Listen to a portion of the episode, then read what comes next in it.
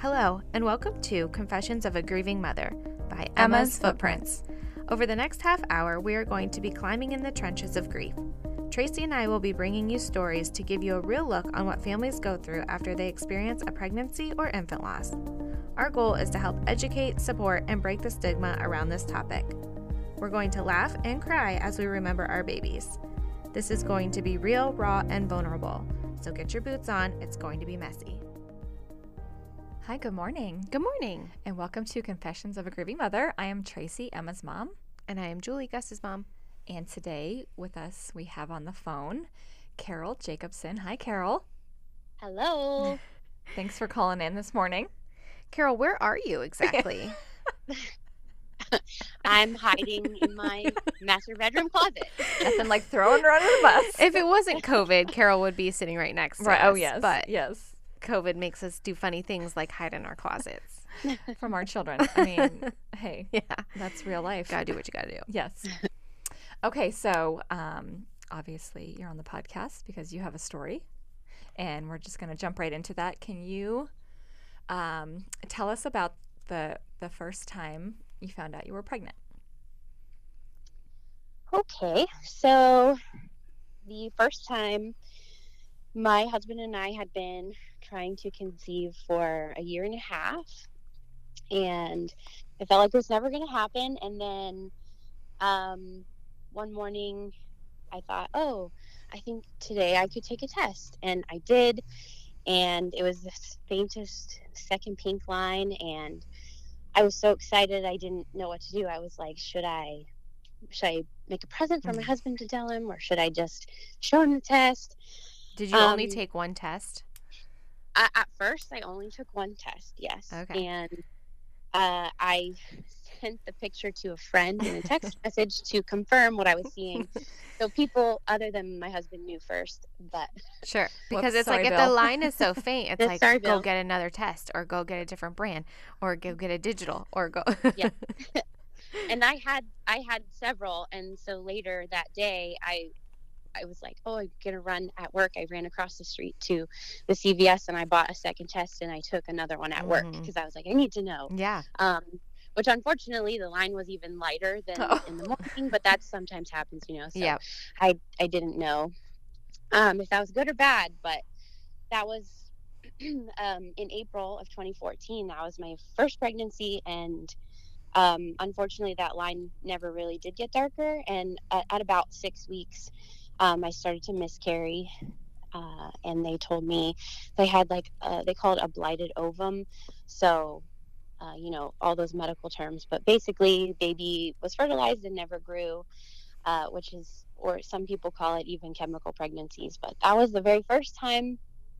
And after 18 months of waiting, I was like, oh no, what if, what if I, what if I can't even keep a baby once I get one in me? Mhm. And I just remember, I mean, I had friends come for the weekend that weekend. It was they didn't know and i told them what was happening because i was so upset and i remember one person said to me at least you know you can get pregnant now and i was like well yeah but i wanted to keep this one Mm-hmm. Right. so that was the very first time um, we called that baby baby bean um, and i keep it on my calendar every year so Mhm. Still on there april 25th I love that. So so time wise, baby B would be how old? um, 2000 and- Seven this year. seven yeah Seven, seven yeah. this year Wow. Mhm. What did that What did that look like um, in the days and weeks after that loss for you and Um, Bill? So I think it was in the beginning definitely it was so much harder for me because it, we were so early and Bill didn't he almost you know didn't have time to really process what I was feeling because it was so short lived it I mean we found out and then it was I think I started miscarrying but it was maybe maybe 6 or 7 days later I feel like it might not have even been a full week Mhm. so I think it was like you, he just got the news and then it was like never mind. Right. And he could sense how sad I was and he drove me to my doctor's appointments. Unfortunately, I'm a negative blood type, so I had to get the RhoGAM shot and all of that. Like, you know, insult to injury. Mhm. get the shot. Um, so for me, it was. I, I remember constant crying every night. Cried myself to sleep. Um, called my mom all the time. We were living in Virginia at the time, not here in Pennsylvania, and um, but I think I think that was harder for him because it was hard to connect with such an early loss that he couldn't. You know, there was never a bump or a heartbeat to hear or Mhm. anything. Um, so I think that one was a little harder for me and a little more isolated. Yeah. Mm-hmm. But I have have had a lot of friends who've had those early losses too. So I definitely had people I was texting and a few people sent cards and flowers and things, which was nice to have that group already. Yeah, for sure. I like I like that that I mean, um I don't know if you went to any formal things in Virginia, but you yeah, that little community you already had to validate and and love on you during that. I did not know that. Yeah. Okay, so that happened. Uh, baby Mhm. Bean and then you said eight when how long do you think it took for your heart to kind of say, "Okay, let's try this again." So it was it was very immediate. Um, we like I said, I know obviously other people have much longer infertility struggles and much more difficult, but I do I have PCOS, and after after we lost baby Bean, I said I'm not waiting. I'm not waiting 18 more months because Mhm. now I really I felt it. I felt the feeling of gonna I'm gonna be a mom and I need a baby now. So we went to a fertility doctor uh, did all the blood work, the sonograms, the tests that they run, and basically they just diagnosed me with PCOS, and they said we we could try some IUI if if that sounds good to you because we think that'll be enough. And I said yes, let's do it. And then Okay, can, can you def- can, PCOS? Can you? yes, What is that? that's polycystic ovarian syndrome. So uh, the symptoms can be really different for everybody, but a lot of people have irregular periods. They don't ovulate regularly. Um, you can it can cause weight gain. It can cause weird hair growth. I only really just wasn't ovulating. That was my main symptom. So that's why for those first 18 months, I didn't really know that that's what I had until we went to the doctor and he diagnosed it. okay. Did you feel So a, um, a little sense of okay, this is what our struggle was, and we can kind of get Yeah, a handle on this? it helps because uh, once you know, you know, you can do your research and find out what can help Mhm. fix it Mhm. essentially. So um, my doctor did put me on metformin because I had some insulin resistance, which just helps with your sugar levels and because all of that's hormone related, it can also then help you ovulate more regularly and all of that. So we started with that, and then a couple weeks later, we were set to do the blood work when my next cycle started to try to do the IUI cycle. Um, and it turned out I was pregnant. Oh. Wow. Yeah. So you didn't even do the IUI. I don't think I knew this. Yes. So I have discovered for my form of PCOS, the best way to control it tends to be a healthier lifestyle. So um, I was exercising every day after we lost baby bean and then they put me on the metformin and i was only on it for about a week before i would have conceived but the combination apparently helped me to ovulate and um, Wow. I was tracking my cycles diligently because of the PCOS. And I was like, hey, I think this means I ovulated. And I think this means I might be pregnant. So uh, I went ahead and took a test and it was positive. Was the line a little bit darker this time? Uh, so it was actually really light again. uh, so, so much so that uh, I did put the test in a gift bag for Bill, and I put a baby girl and a baby boy shirt on top of it, and I was going to give it to him because he was at work when I found out. And the test was light enough, and my doubt and fear were strong enough that I took it back out of the bag. I put it all away, and I just waited for him to came home, come home, and I handed him, just handed him the test, like here you go, Oh. because I couldn't, I couldn't let myself get Yeah. excited. So yeah. Makes sense. Hmm Yeah. So uh, gave him the test, and he was like, "Oh, is this real?" And I was like, "I guess, I guess it's real."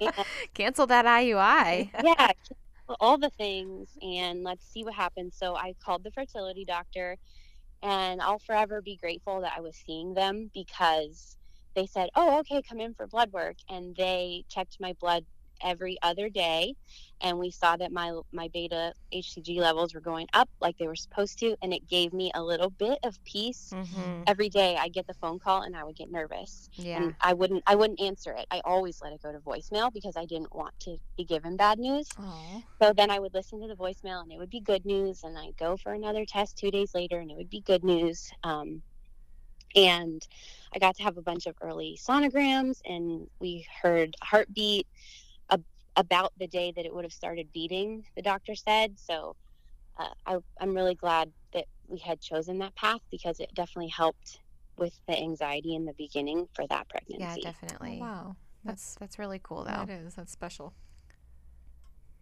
So, um, okay, we're pregnant, and when when is this exactly? so that was Ju- late july um, 2014 Okay. So Yeah. because it was it was almost three months to the day um, that we had miscarried that we then found out again we were pregnant. So that one happened really fast for us, which is why I said maybe the metformin and the exercising Yeah. was my cure all for PCOS. So Once okay, so once you are pregnant, does that affect a pregnancy like the PCOS, or is that just the struggle with getting pregnant? I think it's mostly a struggle with getting pregnant, Okay. but um, my my body also seems to have issues with blood sugar during pregnancy. So being on the metformin um, can be helpful. Uh, so some fertility doctors will take you off metformin once you're pregnant, and some will leave you on it. It just depends on who you're seeing, but they do say that it can lower your risk of miscarriage to be on it because it does help regulate all of your hormones, Mm. which obviously are super important for growing a baby. Yeah. So how did So I- yeah that pregnancy? How, how was that going along Uh, those so first weeks? it was going really well. Uh, like you said, we had early ultrasounds and we saw the baby where baby was supposed to be. We saw a heartbeat, and then uh, my fertility doctor was so kind to offer uh, to let me stay. He said typically with PCOS and not having to have done the IUI or anything else like IVF, he would release me to a regular OB immediately, basically. Uh, but he said, if you want to stay with us an extra week, I'll bring you in. I'll do a seven week sonogram for you. And then if you want to start seeing your OB, you can do that. So I chose to stay with him and see the baby another time before we moved on. And then actually, the OB we chose was literally up a floor from the fertility doctor in the same building, which was actually connected to the hospital that we ended up delivering at. So it's all really convenient. Mm-hmm. Um, and everything, like I said, looked good. The heart rate was good. The baby was the right size. It was exactly uh, as as far along as I thought I was based on my tracking, and um, things went really well. We went into like the 12 week scan where they you know measure the neck and check for down syndrome and all of those things. And again everything came back totally normal low risk of any problems and we were just trucking along.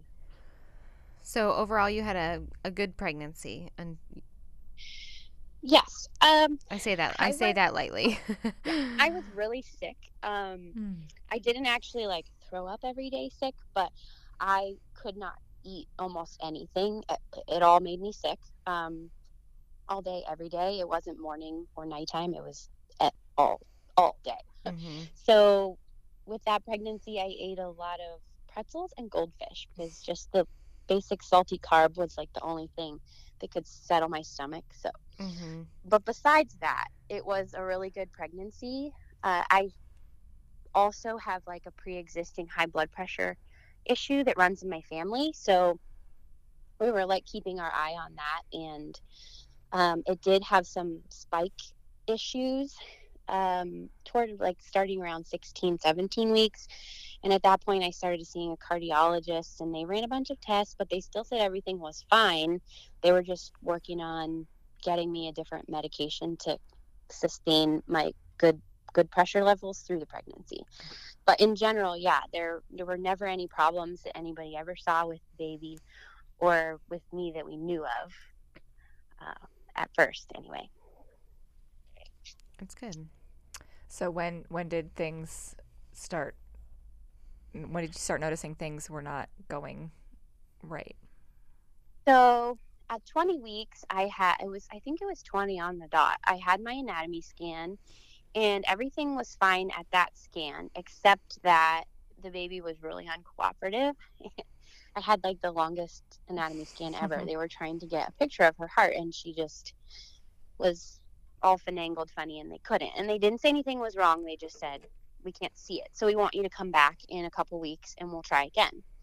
Um, so I went back a couple weeks later, and they were able to get her her heart pictures then. And again, they they said everything looked fine, but what I kind of found, what I saw for myself after the fact was that at 20 weeks, the baby's measurements were all right on track. And when I went back at about 23 weeks for the second check, the baby was actually behind almost a week. And I found that this I found this out after the fact. It, it, nobody really said anything while I was pregnant about the baby size, so I guess no one mm. else was concerned. But um, I did personally for myself when I looked at my own records, I did see that she seemed a little small. Um, but again, nobody said anything. So we from there, um, I was having some more blood pressure fluctuations and some swelling in my legs, which I brought up to my doctor, but they said, you know, the swelling seems to be within normal levels for pregnancy. Um, you know, they encouraged me to do some walking and elevate my feet. And then at my 25th week appointment, it was right before Christmas. Um, I ha- I thought that I was not feeling the baby move as much, and I wasn't completely concerned because I was still feeling movement and there were periods where I wouldn't feel as much. So I was trying not to be too worried, but I brought it specifically up to my doctor and I said, I really feel like, you know, I'm as I'm progressing, I should be feeling more, not less. And I definitely think I'm feeling less movement. Um, and the doctor like took an extra fundal height measurement and he ran a bunch of blood work, um, checking for like preeclampsia and things since I do have the blood pressure issue. And everything came back completely normal. And he said, you know, maybe baby flipped and is facing your back so you can't feel the kicks as much but everything seems fine. So uh, he approved me to go ahead and travel up to pennsylvania where up here where we're from because we were still in virginia like i said uh, for christmas. So i would say it was really that that week i was like this something to me as you know as a mom like a gut instinct said something doesn't feel right but the doctors couldn't put their fingers on it. So we just continued about our holiday life and we went uh, um, hey, we're gonna we're gonna take a break right there, mm-hmm. and then okay. we'll come back after the break um, to hear to hear more of Joanna's story. All right. We hope you are enjoying this podcast. If you would like more information on Emma's Footprints, please visit our website at emmasfootprints.com. To all of the families on their grief journey, we see you, we support you, and we remember your babies. You are not alone. We're back. Okay, Carol. Um, you had a motherly instinct. You thought something was wrong, but you didn't know what because doctors say everything was okay. Right. Um, and it was Christmas time, so so we're packing up, up, the car, going to travel to PA. Yep, it's a six-hour drive from. We lived just outside of DC when we were in Virginia, so it was a six-hour drive up and uh, we did like all of our regular family celebrations, which involves my mom's extended family at her house on Christmas Eve, and we got to see everybody and people brought gifts for the baby and like handmade blankets and clothes and then um, christmas well i should say on christmas eve i always say this is one of the greatest gifts i've ever gotten on um, one of my lost mom friends, when I got pregnant the second time, sent me her Doppler so that I could check on the heartbeat. So Mm. on Christmas Eve, after everybody left my parents' house, we hung out in the living room with just my mom and my dad and my husband. And I found the baby's heartbeat and we listened to it for a little while. And Aw. that will that was the last time we would hear the heartbeat. And I was like, Christmas Eve, this is the best gift I've ever gotten because I'll never forget that night. Um, Mhm. but so we we were visiting and we were celebrating and the next day we went to my husband's family again visiting and celebrating and i and traveling back to virginia and i couldn't remember if i had been feeling the baby move i was like i think so i'm pretty sure i felt the baby in the car on the way back down which was mm, i can't remember what day of the week that was friday i think of that year and so i spent most of most of my day saturday sitting and like drinking cold water or juice and like seeing if I could get the baby to move more. And I I thought I felt I thought I felt some things, but I wasn't sure. And I remember very vividly texting some of my friends who were also pregnant and also due around the same time as I was and saying, What's the longest you haven't felt your baby move? And what do you do to get your baby to move? And like, you know, trying to process in my head, like, what is this normal? Is this okay? Is my baby okay? And on Sunday morning, um, the 28th of December, I called my husband at work and I said, "I'm we're gonna go to the hospital today because I need to get checked out because I just don't think i don't think this is right." And he came home from work and picked me up, and we went to the hospital there in Virginia and um, checked in to triage and I was seeing a doctor from my practice but one I'd never seen before. So it was it felt even more scary because I wasn't even familiar with the doctor. And um, the nurses started looking for the heartbeat with you know the strappy Doppler they put around your belly and they couldn't find anything and I looked at Bill and I said I knew something was wrong like I can Mm. I can still see it and it's Mhm. you know it's been 6 Mhm. years and I like it's a perfect picture in my mind like I knew something was wrong and they wheeled us down the hall to a different room with just us and the doctor and they did a sonogram and she looked for a little while and she turned to us and she said I'm sorry there's no heartbeat Mm. Mm. and obviously we were like crying and like what you know what do you mean? What does this mean? Um, and she she told us actually that there was no fluid around our baby. And um, which I, I still i guess i don't really know what that means even today other than i know my water never broke so things weren't functioning right basically that she she was out of amniotic fluid. Um, and so the doctor said she said you know I, I can give you choices here. You can stay right now. We, we have to induce you. You'll have to deliver. There will be pushing involved. I remember her specifically telling me you'll have to be pushing your baby. Um, and she said or you can go home and you know take some time call some family and we can bring you back tomorrow morning and induce you then. So she she gave us some time to be alone and uh, called my parents and i an, you know another conversation like it's totally ingrained in my brain. I my mom picked up Mhm. the phone and i said hey what are you doing? And she said they were going to get ready to go for a drive and i said well is dad with you? And she said yeah why? And i said there the baby has no heartbeat. And she Mhm. repeated the exact words. She said oh carol. And then she said to my dad the baby has no heartbeat. And i'll never forget that. And Mhm.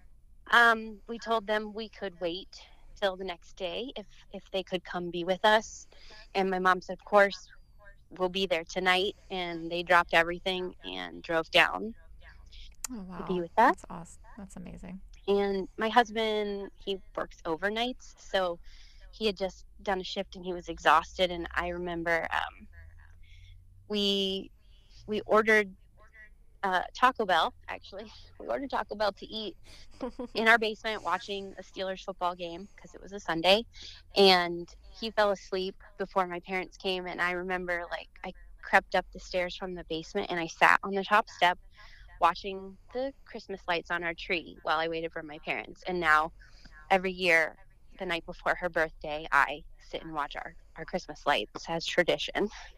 Mm, just spend time with her. Yes. And uh, so we keep saying her, but we actually didn't know she was a girl till she was born, which was the next the next day at 8:07 p.m. on December 29th. She was born um, about 12 hours of labor, um, and she was perfect and beautiful, and only one pound one ounce, which is very small. Uh, I was a day shy of 26 weeks when she was born, so uh, she should have been as much as even like a pound bigger. So in our our conversations after she was born with the doctors, they they think that maybe it was preeclampsia, but for whatever reason, maybe because I already have high blood pressure, my body wasn't showing signs of it for for their tests to be positive and all of that. So it was essentially missed, like a misdiagnosis. So um, that's what they think happened because my blood pressure was also really, really high when we were in labor and they had to give me some special meds through an IV to control it. Mm-hmm. Um, but yeah, she was born 29th. She was one pound, one ounce, and we held her. And I have a special lullaby for all of my kids. So I had one picked for her already, and I sang it to her. And um, yeah, we we all got to see her and hold her and spend i think we spent just a couple maybe a couple hours but i don't remember exactly how long but. yeah that's that time is usually really fuzzy did you have wait can you tell our followers what her name is i was just going to ask about the name yes so well so she was born and they took her you know i however ironically whatever to the warming table where they usually take babies mm-hmm. and she didn't need that but they took her over away from me at first and I, I the doctor came back and I said I said she a boy or a girl? Well I said is the baby a boy or a girl? And he said oh I didn't know you didn't know. Let me let me go see for you. And I remember the doctor went over so gently and sweetly and checked to see and came over and said it's a girl. And we'd already had names picked out so she was Joanna Rose. Oh. which is after my my mom her middle name is Joanne, and uh, my grandfather, uh, my maiden name is Rosenthal, and everybody called him Rosie, and we shared a birthday, so uh, it was a tribute to him to give her the middle name Rose. Oh, I love, I love that. that. So your parents were there. My parents. They was your mom in the in the room with you, or just Bill? Yep the the four. My mom and my dad and Bill were all there when she was born, and then we all took turns looking at her and holding her and saying the things that we wanted to say. Mm-hmm. Uh, yeah, a lifetime of things. Yeah. mm-hmm.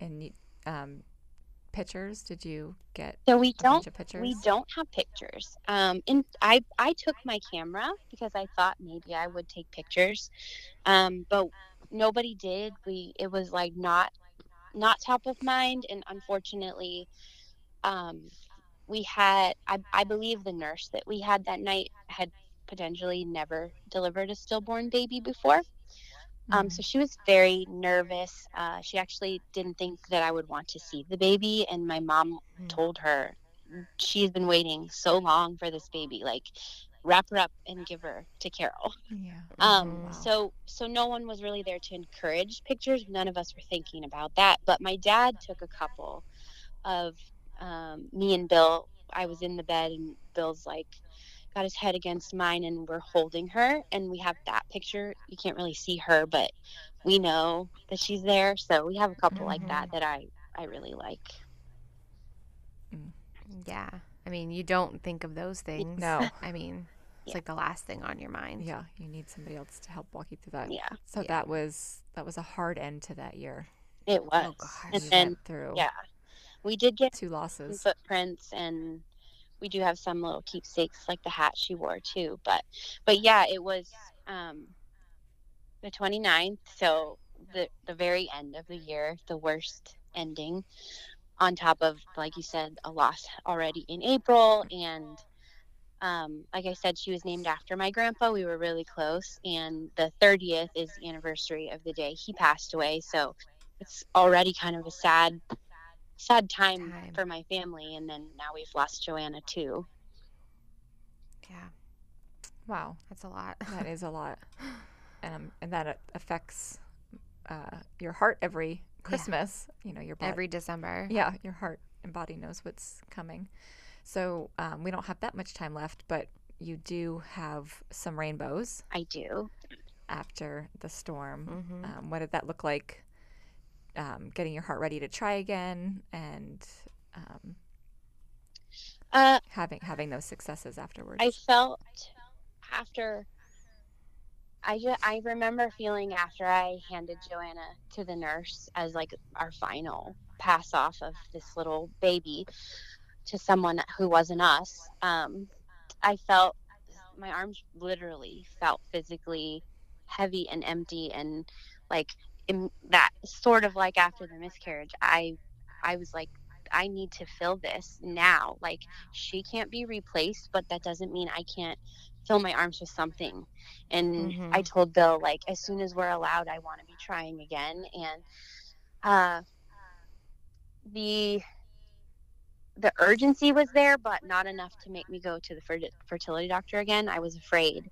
I was actually um I know like part of telling our stories is to break the stigma but I remember feeling ashamed to write an email to the fertility doctor and say what happened and say we need to come back. Like i was i didn't want to tell them. So Aw. didn't we didn't go back uh, for a long time.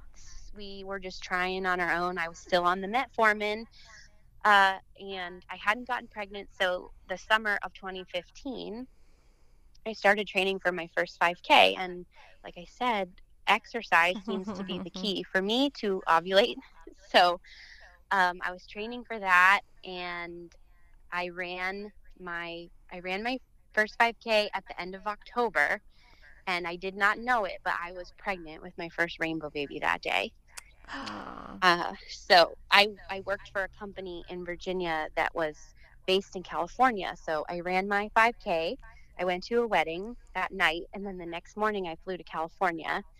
And that week I was feeling kind of funny, and I said to one of my coworkers who who was a good friend and knew about Joanna and everything. I said I kind of feel like I did right before I found I was pregnant with her, like this weird little nausea, but not really enough to say it was anything. And she said, "Well, let's take a test." So on October 29th, which was exactly 10 months since Joanna had died, Mhm.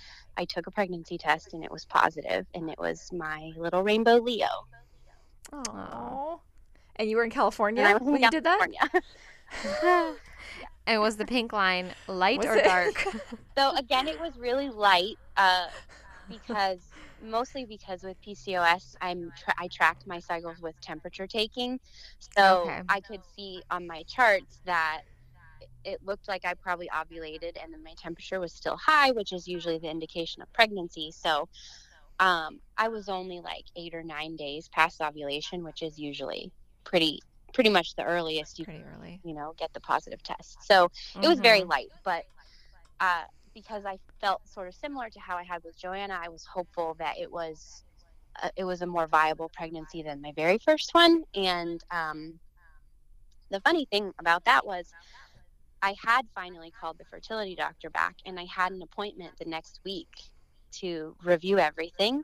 So I got the positive test, and I called them and I said, "Hey, I have a positive test. Can we just run some blood work next week and check on this potential baby?" So I we went in to we went into the doctor the next week and they ran my blood work and everything was positive and they were like yep you're definitely pregnant and again because i was seeing them i got to go every other day check those levels they were rising i got the early sonogram just like everything was the same as with joanna and i so it was amazing to have the reassurance but this time i knew you know there's no real reassurance like this Right. this Mhm. may not go another day, let alone 40 weeks. So, uh, yeah, that was but that was Yeah. nice. But uh, with Leo, actually, I literally had a textbook perfect pregnancy.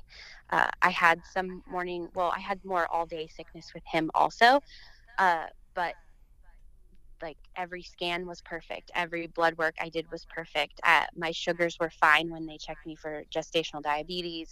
Like my blood pressure was so level and perfect the whole time, and it it's like just such a miracle pregnancy to me to to have all the things that happened with Joanna and then have the next baby just literally n- there's nothing to worry The about. textbook, yeah, like I that's was a gift obviously worried, but for sure. I, I mean, we went to. I don't even. I somewhere I probably have it listed out still, but um, I think I had. I think I had about twenty sonograms with with Leo.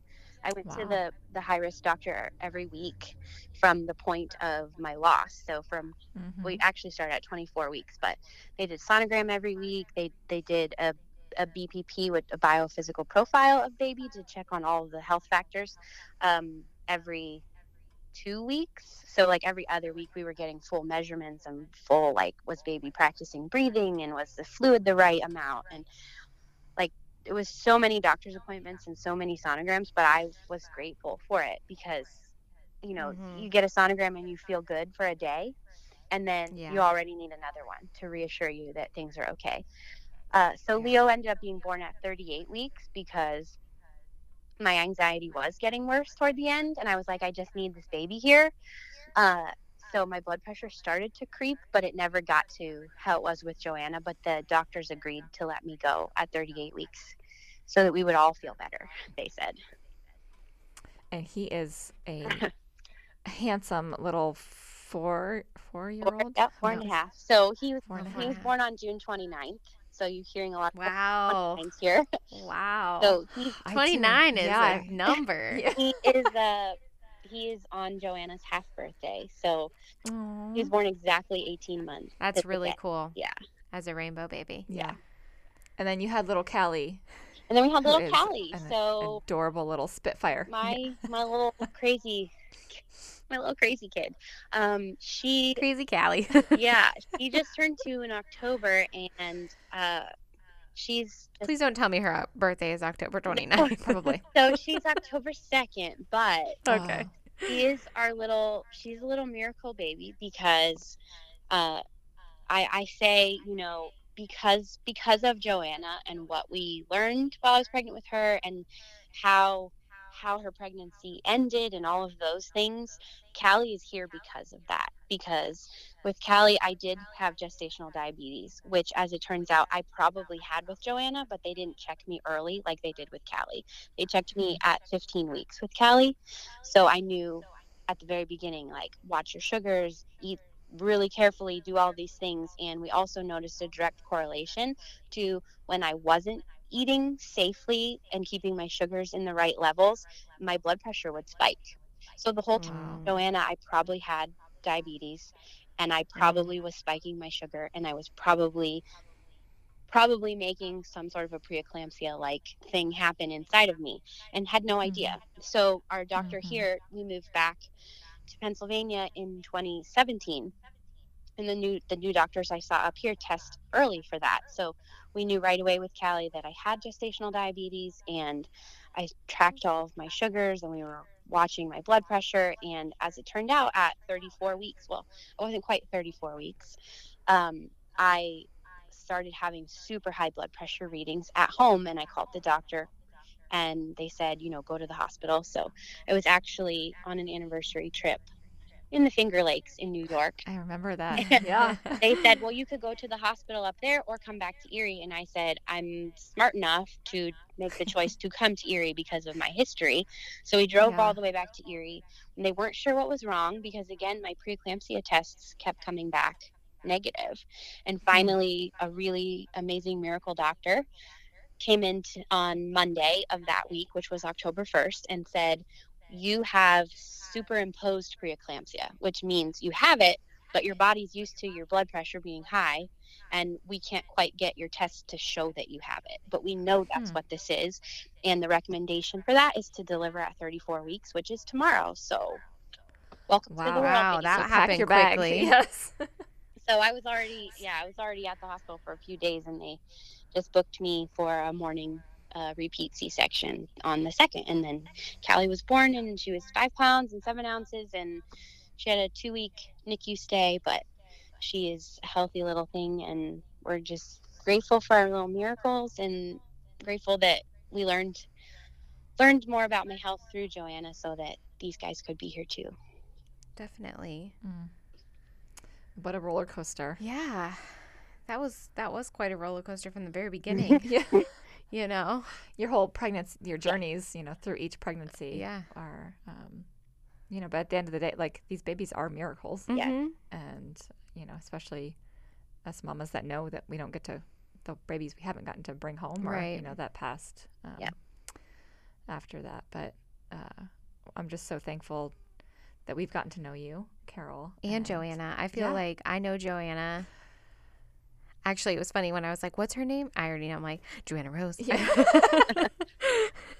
we know that. that it's, these babies just they, they stick in our heart. They roll They off. Their names roll off our They tongue. You know, they're part of Yeah. our story. And little baby Bean too. yeah, you know. definitely. So you're a little. You have a beautiful family, Thank and we're so thankful that you share them with us and Mhm. um, the work that you do for us and for Emma's. Yeah. So thanks for calling in, Carol. We love Yeah. you, Carol. Yeah. Thanks, listeners, and tune in next week for a new episode.